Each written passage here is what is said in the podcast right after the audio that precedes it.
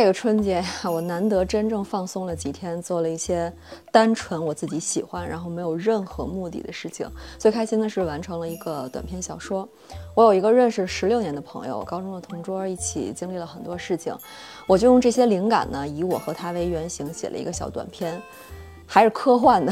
然后除夕那天呢，我就送给他当春节礼物了。对我来说，单纯的快乐是非常奢侈的。快乐一会儿呢，就会开始杞人忧天。我尤其知道春节对于少部分人来说是痛苦的，那就是每年春节都会经历失恋的、伤心的糖丸。之所以尤其记得这件事情哈，是因为安慰剂最开始关注的人群就是经历失恋创伤的。虽然随着粉丝越来越多，视频的主题呢也尽量是照顾到更多人关注的话题，但是我一直没有忘失恋这件事儿，仍旧常常发生。那春节坚守在各个岗位的小绿呢，也都在跟我反馈很多糖丸失恋的留言。这大过年的，却有这么多人分手，其实并不是一个偶然。节日分手的现象的确是存在的。不仅春节这种重大的节日，像情人节啦、圣诞节啦，有节日气氛的，往往也会成为分手的高峰期。那这些日子呢，会促使人们停下来审视自己的生活和自己的亲密关系，更容易产生断舍离这样的想法和决定。所以，如果你也在这段时间失恋了，要知道你并不孤单，同样遭遇的并不是只有你一个人。但另一方面，失恋的痛苦也会被节日气氛放大。所以呢，我们今天就来聊一聊，应该如何面对失恋的痛苦，怎样才能真正走出来。其实安慰剂早期发过蛮多相关的视频哈，历史观点我就不再介绍了，下方的简介栏呢给大家汇总了，可以考古。今天呢，我想聊一些新的想法。我知道这个视频肯定不是大部分人关注的，但我还是想给小部分人 留一些时间。哪怕你现在没有经历失恋，也可以在弹幕里留下一些祝福的话。我想，对于真正失恋后在看视频的糖丸来说，都是难得的慰藉。Hello，糖丸，大家好，我是努力关心每一个心理困扰的电视王瑞，这里是安慰剂，用心理学罩着你。面对失恋呢，让我们首先给自己打个气。失恋的痛苦并不是无止境的。一项在弗吉尼亚大学进行的体验式取样研究发现，在结束一段较为长期的恋情后，大部分人会在两周后逐渐好转，一个月左右就重新振作起来。那大部分的痛苦呢，也会随着时间消散。所以，我们的复原力远比想象中更强大。不过呢，也不要小看了这个恢复的过程，因为失恋的伤痛。真的可以非常痛，毫不夸张地说，从外到内由表及里的痛。所以大家首先呢，可以给自己一个时间上的预期，定一个两周，定一个一个月的小目标，每天记录自己的情绪，这样能够清晰的知道自己是不是在好转。如果你发现即使每天都很痛苦，但都有在一点一点一点的上升和变好，那么告诉自己，坚持到两周或者一个月的时候，这件事就不会再摧毁你了。但是也要注意的是，如果你在记录情绪的过程中发现情绪在持续滑坡，即使过了一个月，仍旧处在巨大的痛苦中，那就说明你经历的不是普通的失恋，可能激发了你的一些创伤，需要及时寻求专业的心理咨询的帮助。首先，不管我们愿不愿意承认，失恋都会掀起一阵。复杂而狂乱的情绪，当失恋降临在自己身上的时候，就像打翻了五味瓶，伤心、难过、忧虑、不安，呃，遗憾、懊恼、愤怒，各种情绪纷纷席卷而来，在我们的心里边翻江倒海，来回搅和，这种滋味真的非常不好受。但是这一波情绪的浪潮也是不可避免的，它非常简单粗暴地提醒我们。感情的大厦已经崩塌了，曾经熟悉的生活已经过去了。你发现你想要分享、想要聊天的时候，那个一直守在电话旁边或者一直在你面前那个人不在了，然后一起做的计划也没有办法再实现了，好像和两个人所有有关的一切都被迅速切断。这种变化往往来得太快、太突然，所以你感到震惊、感到混乱是必然的。如果你正处在这个阶段，那最好做好一个心理准备。什么心理准备？躺平，躺平的心理准备。你躲是躲不过的，你挣扎只会让这个情绪来的更狂乱一些。但是呢，我们不需要为这种混乱感到恐慌，因为过不了多久，情绪的风暴它终究会过去。因为正常来讲，强烈的情绪是不会一直持续的。这是我们的一个自然规律，所以大家在这个时候啊，就记得咱们刚才说的那个两周的目标，还有一个月的目标就可以了。如果你的成长经历并没有太大的挫折和创伤，那很快就可以恢复如初。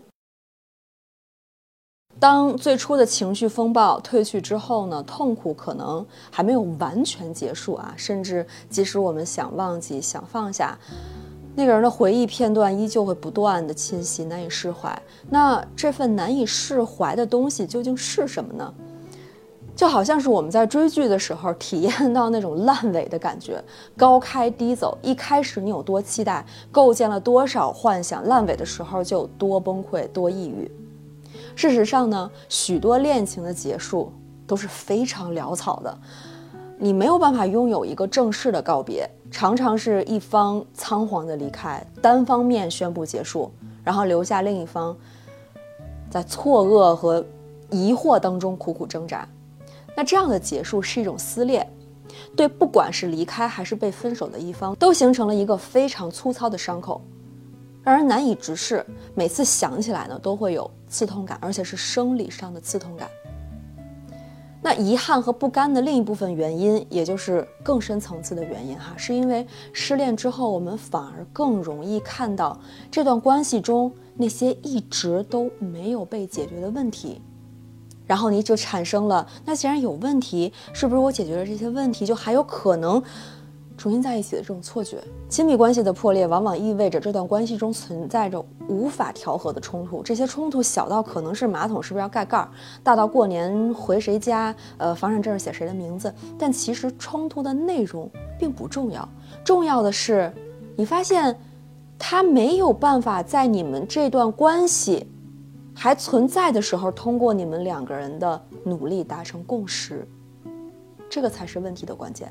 所以，无法调和的冲突背后隐藏的是两个人相处模式的问题，而两个人的相处模式呢，又跟自己成长经历啊，呃，很长时间以来形成的这个性格有关系。习惯是。很难轻易改变的，无论你们有多爱彼此，习惯都是很难轻易改变的。那当冲突变得越来越尖锐，达到了一方承受的上限的时候，他就不得不逃离这段关系，这也是很多恋情戛然而止的原因。但这种逃避呢，其实又为彼此拉开了一段安全的距离，反而能够更理性、更客观、更中立的去看待这些冲突，可能会产生还有解决余地的想法。仿佛只要再试一次就可以填补上这个遗憾，但是我们往往意识不到这种可能性的存在微乎其微，因为导致这段关系结束的恰恰就是你们不能在这段关系里和这个人在一起解决这个或那个问题。所以呢，想要治愈遗憾，就不得不先放下对破镜重圆的追求，承认遗憾的存在。你才能够看到可能性，也许是你一个人生活的可能性，也许是你们两个人还可以重新开始的可能性。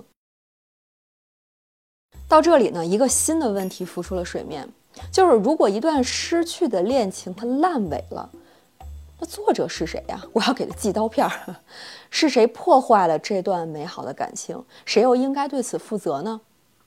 你会突然发现。这部烂尾的剧作不是你一个人写的，你和对方都是共同作者，但沉浸在痛苦中的你可能会把主笔权完全交给对方，或者说你之前在恋情中很长一段时间早就把主笔权交付出去了，这已经不再是你的作品，所以当这个作品烂尾的时候，你才会这么意外和难以接受，因为你是被动接受的。那为什么会把这么重要的权利交付出去呢？可能对于自己来说啊，有着一些更深的。呃，心理恐惧，比如说自己害怕孤单，害怕被抛弃，对亲密关系有不安全感，等等等等，这些都是在失恋发生的时候更值得关注的关于你自己的议题。你的存在是更重要的，也许并非是对方这个让你很痛苦、想要挽回的人，也许并不是他，对方只是充当了很长一段时间的你的一个替代的载体。那说了这么多哈，呃，我们现在可以做一些什么呢？首先，给自己多一点时间，允许自己感到受伤和痛苦，度过最初的情绪风暴。当最初的情绪风暴散去的时候，这段关系中遗留的问题就会像暗礁一样浮出水面。这些才是我们真正要解决的问题，而不是那个表面的失恋的问题。那如何面对他们，会影响我们更长远的未来，你自己的未来。那你是要在同一片海域反复触礁呢，还是说去探索属于你的新的一段旅程？如果你感到遗憾或不甘呢，可以试着找一个本子哈。亲自动笔写下你们的故事，不要再把主笔权交付出去了，拿在你自己的手里。费希尔与艾伯利博士在《分手后成为更好的自己》这本书中呢，总结了一套失恋后自我重建的方法指南，其中有一个非常上手又非常重要的方法，就是记录和叙述。亲自动笔书写，其实就是一个在重新整理自己思绪的过程，也是一个恢复自主性的过程。所以。如果你感到心里很乱，或者说有很多遗憾还没有完成，可以试着把这段关系写下来，人物、情感、事件、原因、细节越详细、越有条理越好。即使是已经结束的亲密关系，你依然可以用你自己的方式去回忆它、去阐释它、去重新理解它。然后去创造属于你自己的完整。在记录的过程当中，你一定会逐渐转变视角，可能会站在对方的角度，你可能站在自己的角度，你可能站在第三方的角度。那如果条件允许的话，你还可以尝试在专业人士的帮助下进行自我探索和反思。通过前面几步呢，我们大概率已经可以缓解失恋带来的大部分困扰，让自己不再那么耿耿于怀，不再那么执念。但如果你发现自己就是有一些坎儿过不去，就是有一些情绪无法自己处理，一定要求助。求助的动机是抵抗执念非常非常重要的一个转折点。最后呢，说到失恋，很难不让人想起就是去年很火的一部综艺啊，《再见爱人》。说来也很有趣，在这个不讨喜的离婚综艺中，我却收获了今年最感动的一句关于爱情的箴言。在这里呢，我也想送给大家。在漫长的一生里，分别和爱不一定是相悖的。一生很漫长，即使现在失去了爱，我们依然有一生的时间去爱别人。也许是同样的他，也许是不一样的另外一个人，但最重要的是你自己是不变的，以及对自己的爱是可以不变的，是可以持续的。好啦，今天的视频就到这里了。希望失恋的糖丸呢，能够从今天的视频里边找到一些方向。也感谢没有失恋的糖丸看到这里以及送出的鼓励和支持。